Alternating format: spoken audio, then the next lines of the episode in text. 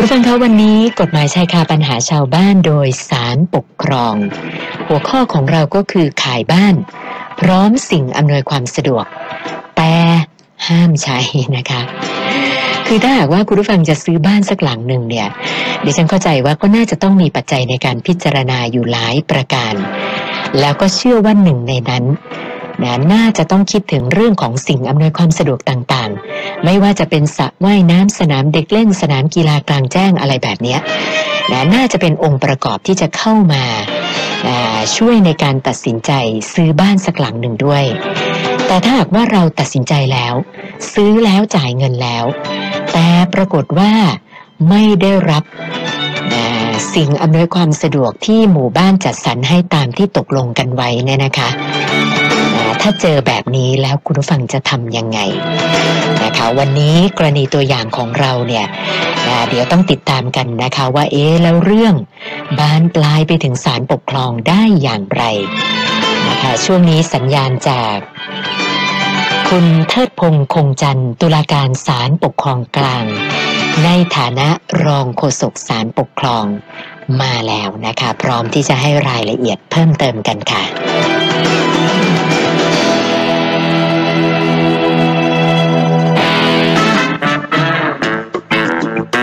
กฎหมายชายคาปัญหาชาวบ้าน โดยสารปกครอง สวัสดีค่ะท่านรองค่ะ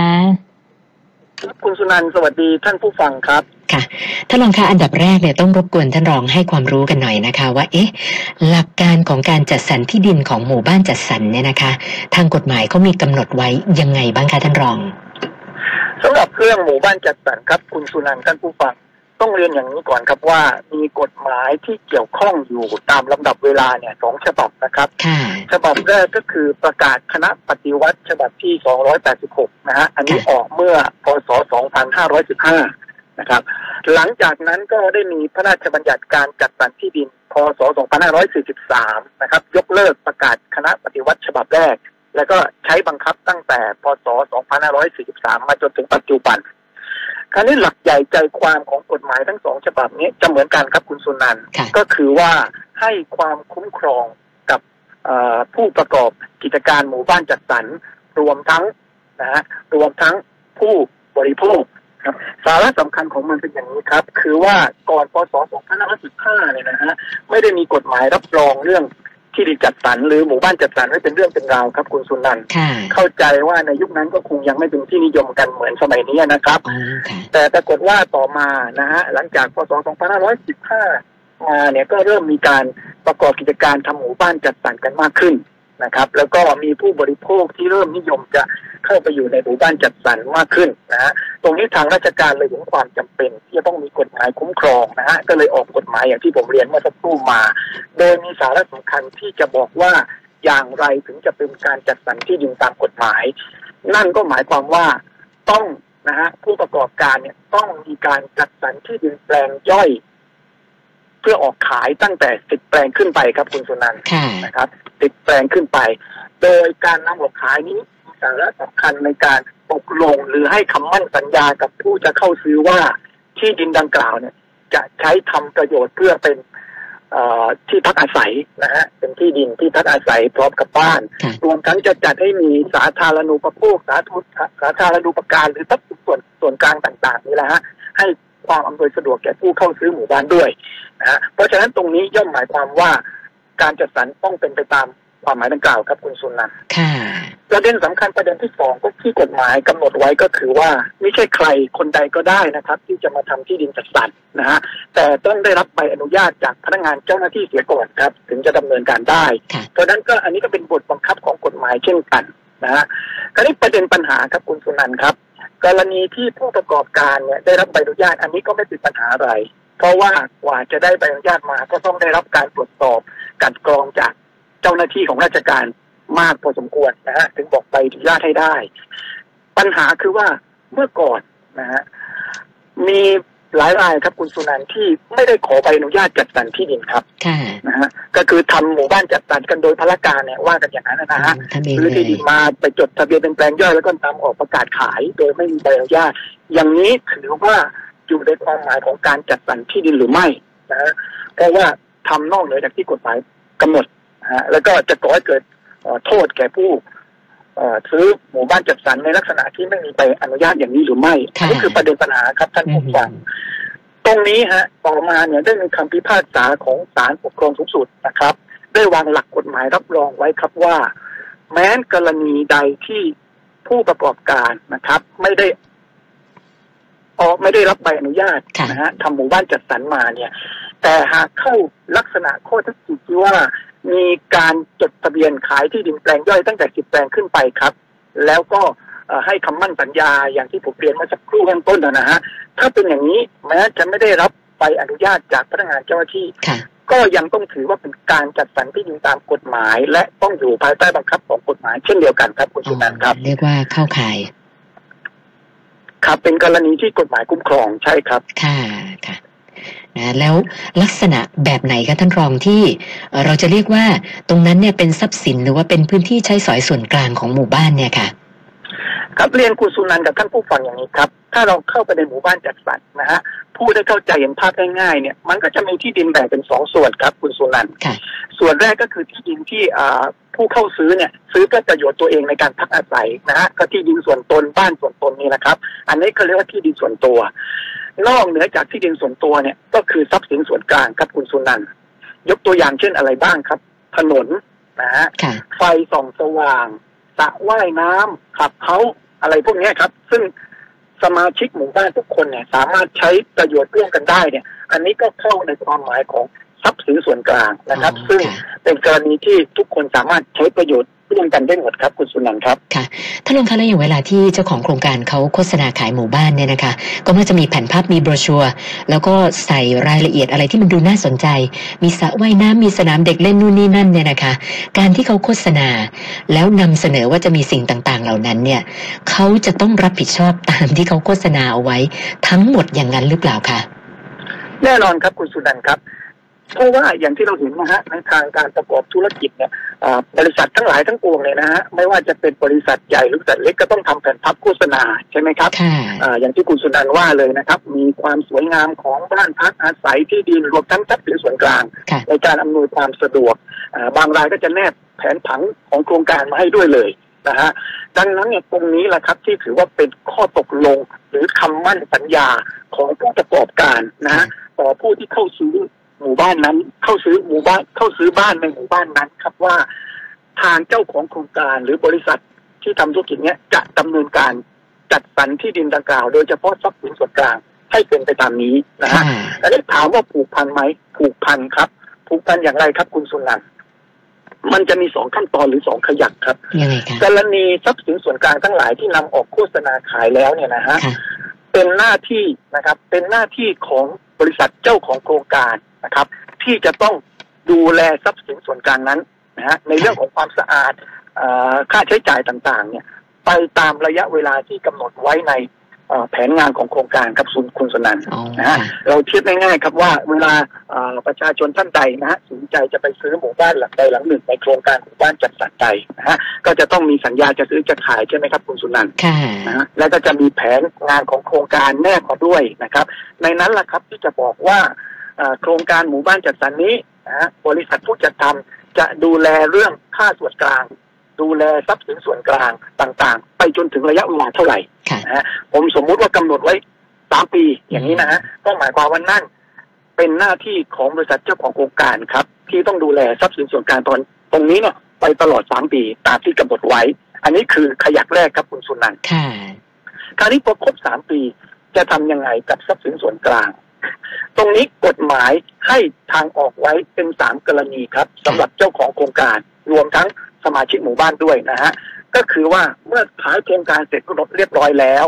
ถ้าบริษัทเจ้าของโครงการประสงค์นะฮะประสงค์จะให้ตนเนี่ยพ้นจากหน้าที่ความรับผิดชอบเรื่องการดูแลทรัพย์สินส่วนกลางเนี่ยก็ต้องทำอย่างใดอย่างหนึ่ง ประการแรกครับก็คือ จัดจัดตั้งนิติบุคคลหมู่บ้านจัดสรรครับคุณสุนันท์อันนี้นะฮะก็เรียกลูกบ้านมานะครับ สมาชิกทั้งหลายทั้งมวลเนี่ยนะครับ แล้วก็จัดการประชุมนะฮะทำข้อตกลงกันให้เรียบร้อยว่าใครจะเป็นคณะกรรมการหมู่บ้านจัดสรรอะไรอย่างเงี้ยนะครับ แล้วก็เมื่อตกลงเรียบร้อยก็ไปจดทะเบียน จัดตั้งนิติบุคคลหมู่บ้านจัดสรรภารกิจในการดูแลทรัพย์สินส่วนกลางต่าง ๆ ของหมู่บ้านครับ ไม่ว่าจะเป็นสระว่ายน้ำถนนหนทางเนี่ย ก็จะโอนนะฮะจากบริษัท เจ้าของโครงการไปเป็นหน้าที่ของนิติบุคคลหมู่บ้านจัดสรรครับคุณสุนันท์ที่จะดูแลต่อนะฮะคราวนี้จะเก็บค่าส่วนกลางกันอะไรยังไงก็โอเค เป็นเรื่องของนิติบุคคลหมู่บ้านจัดสรรดำเนินการไป บริษัทเจ้าของการก็พ้นไปนะฮะไม่ต้องมาดูแลค่าใช้จ่ายส่วนกลางของโครงการนี้นะฮะซึ่งอันนี้เป็นทางเลือกแรกที่กฎหมายกำหนดให้ต้องทำนะฮะคราวนี้อย่างที่เราทราบข่าวกันครับคุณสุนันท์ครับ ส่วนใหญ่ก็อาจจะไม่ได้ตกลงกันได้ โดยดีทั้งสองฝ่ายระหว่างเจ้าของโครงการกับสมาชิกหมู่บ้านเสมอไปใช่ไหมครับ อาจจะจดทะเบียนจัดตั้งนิติบุคคลกันไม่ได้มีปัญหาติดขัด อันนี้ก็กฎหมายให้ทางเลือกที่สองครับ ก็คือว่า เจ้าของโครงการนะฮะบริษัทเนี่ยก็ต้องไปขออนุญาตครับ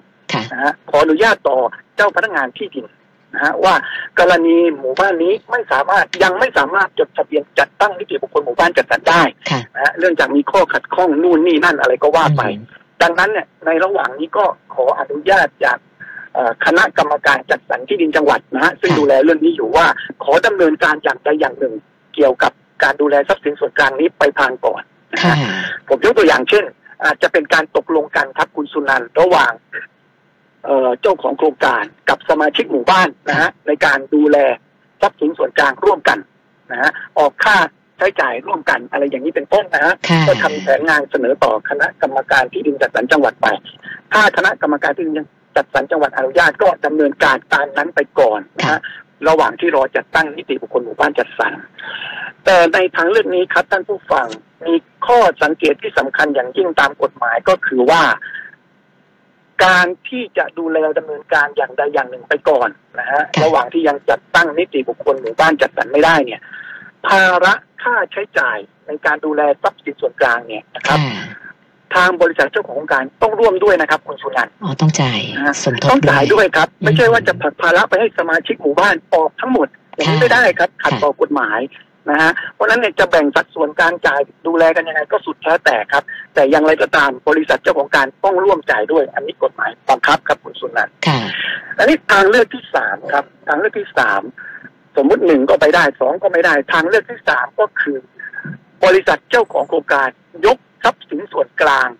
ของ หมู่บ้านจัดสรรให้เป็นของสาธารณะไปเลยครับคุณสุนันท์ครับอย่างนั้นเลย อันนี้คือสุดท้ายเลยนะครับ ก็คือว่าไม่ต้องมีใครออกค่าใช้จ่ายในการดูแลทรัพย์สินส่วนกลางของหมู่บ้านนั้นกันแล้วทั้งสิ้นนะฮะไม่ว่าจะเป็นบริษัทเจ้าของโครงการก็หลุดพ้น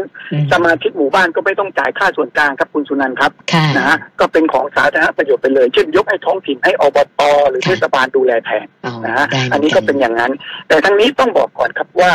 การที่บริษัทเจ้าของโครงการจะทำเช่นนั้นได้ ก็ต้องได้รับความยินยอมจากสมาชิกหมู่บ้านด้วยนะครับ ในรัฐในจำนวนที่กฎหมายกำหนด ไม่ใช่ว่าจะไปงบนิดระยกที่ดินทรัพย์สินส่วนกลางให้เป็นสาธารณประโยชน์ไปเลยอย่างนี้ไม่ได้นะครับ เพราะว่าขัดต่อวัตถุประสงค์ของการจัดสรรที่ดินกับคุณสุนันแต่ทางเรื่องนี้ก็มีข้อควรระวังนิดหนึ่งครับ เพราะว่าเมื่อนะฮะเมื่อได้มีการโอนทรัพ ย์สินส่วนกลางของหมู่บ้านไปเป็นของสาธารณะแล้วนะฮะสมมติว่าโอนโดยชอบนะครับคุณสุนันท์ประชาชนทั่วไปที่ไม่ใช่สมาชิกหมู่บ้านนั้น ก็สามารถเข้าใช้ประโยชน์ได้นะครับโอ้จะเป็นอย่างนั้นอันนี้อันนี้เป็นข้อข้อข้อควรคำนึงครับสระว่ายน้ำนะฮะเราเคยว่ายกันอยู่ดีๆในสมาชิกหมู่บ้านแต่ไปหลวงกันไม่ได้นะครับคุณนะครับเพราะเป็นทรัพย์สินของเทศบาลไปแล้วนะครับไม้กั้นหมู่บ้านทางเข้าทางออกเพื่อความปลอดภัยคุณสุนันท์เคยเห็นใช่ไหมครับอย่างเงี้ยที่มีกันทุกหมู่บ้านก็ ต่อไปก็กันไม่ได้แล้วนะครับ ประชาชนทุกคนมีสิทธิ์เข้าใช้ได้นะอันนี้ก็เป็นข้อที่ควรคำนึงนิดหนึ่งสำหรับสมาชิกหมู่บ้านทั้งหลายนะครับ ก็จะมีลักษณะของทรัพย์สินส่วนกลางในการดูแล เป็นอย่างนี้ครับคุณสุนันท์ครับค่ะ เรียกว่าไม่ไม่มีทางออกไหนที่มีแต่ข้อดีนะคะ มันมีทั้งดีและเสียต้องมาชั่งน้ำหนักดูว่าจะไปออกทางไหนดีนะคะคุณสุนันท์ใช่ค่ะค่ะ แล้วคดีตัวอย่างของเราในวันนี้ล่ะคะท่านรองความเป็นมาเป็นยังไงคะเรื่องถึงไปถึงศาลปกครองเนี่ยค่ะครับคดีในวันนี้ครับ เป็นการจัดสรรที่ดิน ในข้อเท็จจริงนะครับ เป็นการจัดสรรที่ดินโดยบริษัทเจ้าของโครงการครับ ได้จดทะเบียนนะฮะได้จดได้จดทะเบียนแบ่งแยกที่ดินประมาณร้อยกว่าแปลงครับคุณสุนันท์นะฮะแล้วก็นำออกขายทำบูชัวนะฮะมีแผนโฆษณาทรัพย์สินส่วนกลางสระว่ายน้ำขับเขาอะไรครบถ้วนตามกระบวนการนะซึ่งเรื่องนี้เป็นเรื่องที่เกิดประมาณสักพศ 2530 กว่าครับคุณสุนันท์ครับ ก็คือยังตอนนั้นกฎหมาย จัดสรรที่ดิน 2543 ยังไม่ใช้บังคับนะฮะตอนนั้นมีกฎหมายประกาศคณะปฏิวัติฉบับที่ 286 ใช้บังคับอยู่ตอนนี้ก็นำที่ดินออกขาย ประชาชนก็เข้าซื้อเข้าอะไรกันเรียบร้อยกับคุณสุนันครับ มันก็มีทรัพย์สินส่วนกลางนะฮะก็คือสนามเทนนิสกับสนามเด็กเล่นนะครับ ซึ่งก็สมาชิกในหมู่บ้านก็เข้ามาใช้ประโยชน์ก็เป็นสิบปีแล้วละครับ คุณสุนันครับนะฮะเด็กๆก็มาวิ่งเล่นกันในสนามเด็กเล่น สมาชิกหมู่บ้านก็มาออกกำลังกายในสนามเทนนิสปกตินะฮะใช้กันมาเป็นสิบปี วันดีคืนดีครับ ปรากฏว่าบริษัทเจ้าของโครงการเอารั้วมาล้อมกั้นสนามเทนนิสกับสนามเด็กเล่นไว้ครับอ้าวทำไมคะไม่ให้สมาชิกหมู่บ้านเข้าใช้ประโยชน์กับคุณสุนันครับ โดยกล่าวอ้างว่าที่ดินตรงนี้เนี่ยนะฮะผู้มีชื่อถือกรรมสิทธิ์ในโฉนดที่ดินเนี่ย คือบริษัทเจ้าของโครงการนะซึ่งตอนนี้บริษัทเจ้าของการต้องการที่จะ กันที่ตรงนี้ไว้ใช้ประโยชน์ของบริษัท ดังนั้นจึงไม่ให้ประชาชนทั่วไปเนี่ยเข้าใช้ก็เป็นเรื่องที่ครับคุณสุนันครับคนเขาใช้กันมาเป็นสิบปีใช่ไหมครับก็จะมาชิกหมู่บ้านก็ประชุมกันนะไม่พอใจ ก็เลยไปร้องเรียนต่อเจ้าพนักงานที่ดินจังหวัดครับ บอกว่าตรงเนี้ยนะฮะก็เป็นที่ดินที่หมู่บ้านจัดสรรเนี่ยใช้ประโยชน์เป็นทรัพย์ส่วนกลางอย่างที่เรียนเมื่อสักครู่นะฮะเพราะฉะนั้นเนี่ยการที่บริษัทอยู่ดีมาหวงกันอย่างเงี้ยไม่ถูกต้องก็ ขอให้ทางเจ้าพนักงานที่ดินจังหวัดมาตรวจสอบนะครับ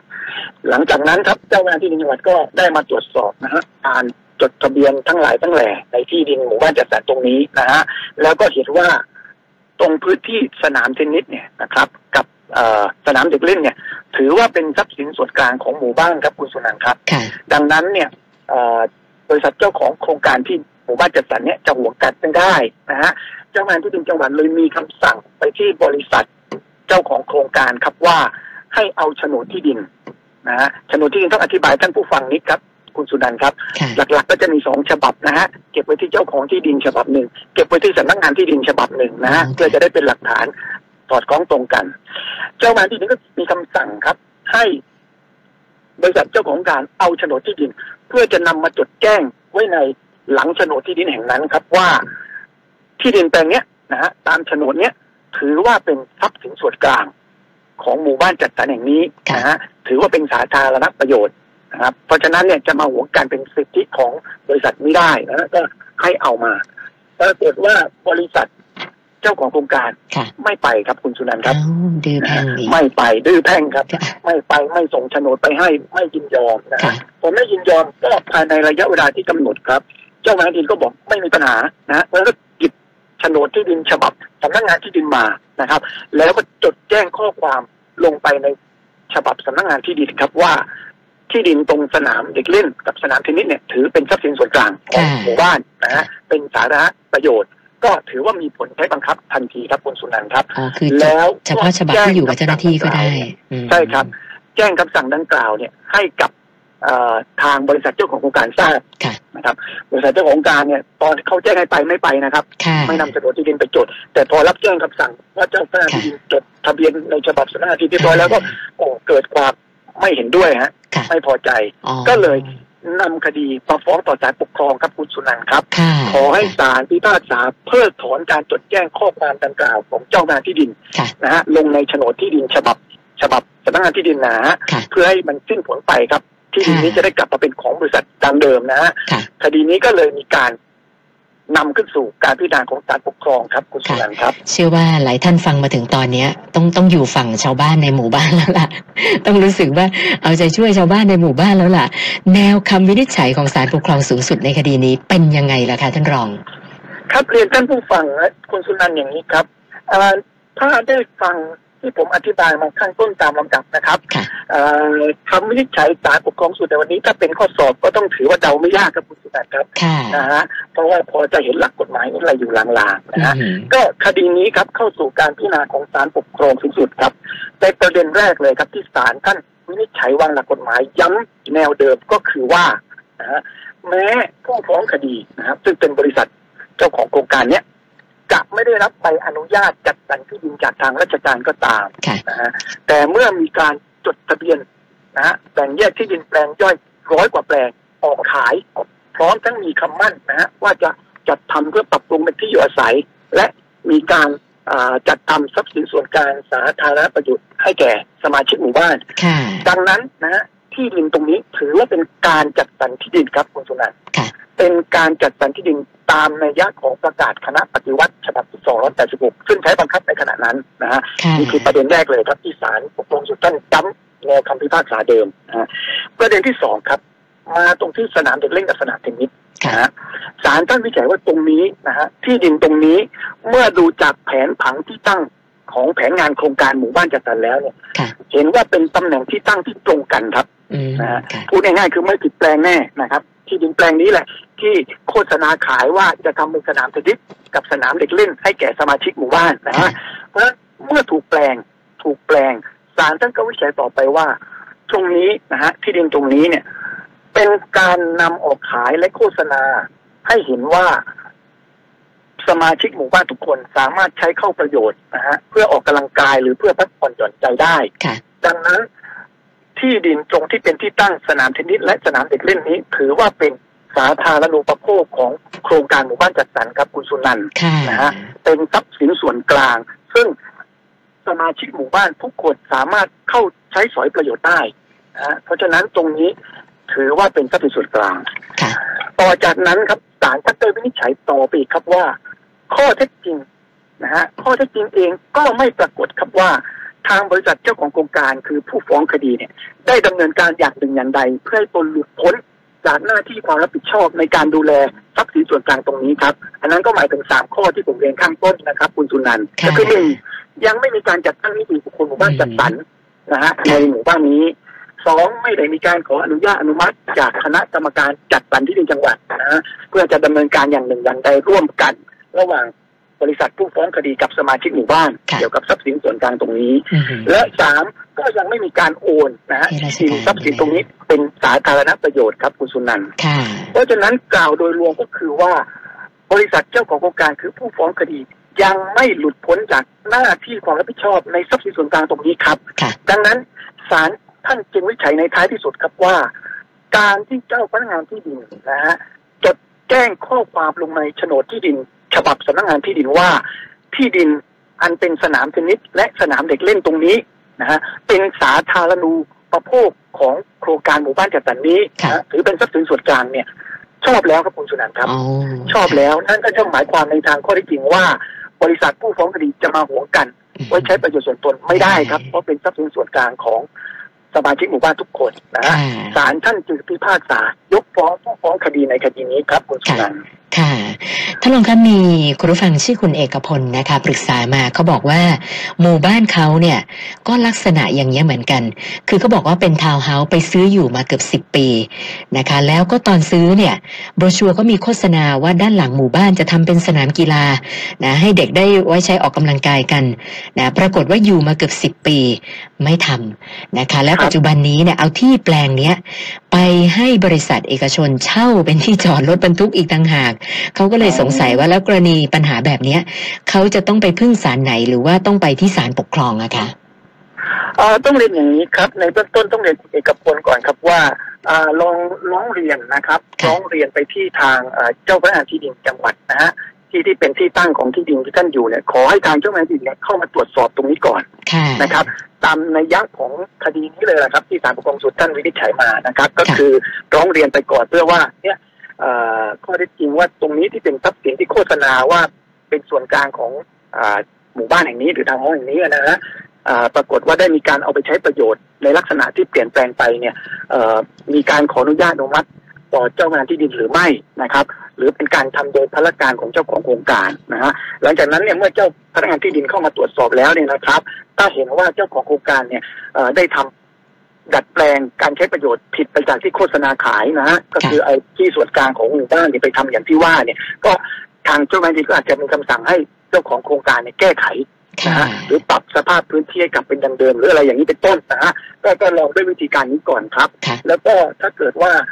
ทางเจ้าหน้าที่ดินไม่ได้ดำเนินการให้ก็ดีนะครับคุณสุนันท์ครับ หรือว่ามีคำสั่งในทางที่ว่าไม่เป็นประโยชน์แก่คุณเอกพลและเห็นว่าไม่น่าจะถูกต้องด้วยกฎหมายเนี่ย อันนั้นก็สามารถที่จะมายื่นฟ้องคดีต่อศาลปกครองได้ต่อไปครับคุณสุนันท์นะฮะแล้วก็เบื้องต้นแนะนำว่าลองร้องเรียนต่อทางที่ดินให้เข้ามาช่วยตรวจสอบตามหน้าที่ก่อนครับค่ะ เรียกว่าว่าตามขั้นตอนก่อนนะคะ ครับใช่ครับสำหรับหัวข้อของเราในวันนี้เนี่ยท่านรองอยากจะฝากอะไรเพิ่มเติมอีกสักหน่อยไหมคะ ครับสำหรับ เรื่องที่คุยกันวันนี้ครับท่านผู้ฟังเดี๋ยวนี้หมู่บ้านจัดสรรนะครับ ถือว่าเป็นที่นิยมนะฮะมากทั้งไม่ว่าจะในกรุงเทพมหานครหรือต่างจังหวัด เพราะฉะนั้นเนี่ยการใช้สอยประโยชน์โดยเฉพาะเรื่องทรัพย์สินส่วนกลางนะครับ ของหมู่บ้านที่เราคุยกันเนี่ยนะฮะทางสมาชิกหมู่บ้านทั้งหลายนี่ก็ผมแนะนำว่าต้องช่วยกันนิดหนึ่งนะครับ เป็นหูเป็นตาช่วยตรวจสอบนิดหนึ่งนะฮะในระหว่างที่ทางบริษัทเจ้าของโครงการเนี่ยยังไม่ได้ดำเนินการ จดทะเบียนนิติบุคคลหมู่บ้านจัดสรรอะไรอย่างเงี้ยนะฮะยังอยู่ในความรับผิดชอบแล้วก็ช่วยกันดูนะฮะเพราะว่าถ้าต่างคนต่างละเลยไม่ได้เฉลียวใจช่วยกันดูแลเนี่ยก็อาจจะมีการเปลี่ยนแปลงที่ดินไปใช้ประโยชน์อย่างอื่นนะฮะซึ่งก็จะทำให้ทุกคนเนี่ยได้รับการกระทบต่อผลประโยชน์กันหมดนะฮะอันนี้ก็ต้องช่วยกันตรวจสอบดูแลถือว่าเป็นทรัพย์สินของพวกเราทุกคนละครับในหมู่บ้านนะฮะส่วนการเจ้าของโครงการนะครับไม่ว่าบริษัทใหญ่ก็ดี บริษัทเล็กก็ดีนะครับ เรื่องเหล่านี้ก็ถือว่า กฎหมายเนี่ยได้กำหนดไปแล้วนะครับ คุณสุนันครับ ว่าท่านต้องทำอย่างไรบ้างนะฮะเพราะฉะนั้นก็เพื่อเป็นการรักษาชื่อเสียงของบริษัทนะฮะในการประกอบธุรกิจด้านนี้ให้มันมั่นคงเป็นที่ศรัทธาของประชาชนต่อไปเนี่ยก็ก็ควรที่จะดำเนินการให้เป็นไปตาม ที่กฎหมายกำหนดนะครับ อย่าไปผัดแปลง อย่าไปทำผิดเล็กผิดน้อยเพื่อเป็นที่เสื่อมเสียแก่ประโยชน์ของสมาชิกในหมู่บ้านนะอันนั้นก็จะย้อนกลับมาสู่ความน่าเชื่อถือของท่านเองในภายหลังครับคุณสุนันท์ครับค่ะ วันนี้ต้องขอบพระคุณท่านรองโฆษกสารปกครองนะคะ คุณเทิดพงษ์คงจันทร์สละเวลามาพูดคุยให้ความรู้กับพวกเรานะคะ ขอบพระคุณมากค่ะท่านรองค่ะขอบคุณครับ สวัสดีคุณสุนันท์สวัสดีท่านผู้ฟังครับ กฎหมายชายคาปัญหาชาวบ้าน โดยสารปกครอง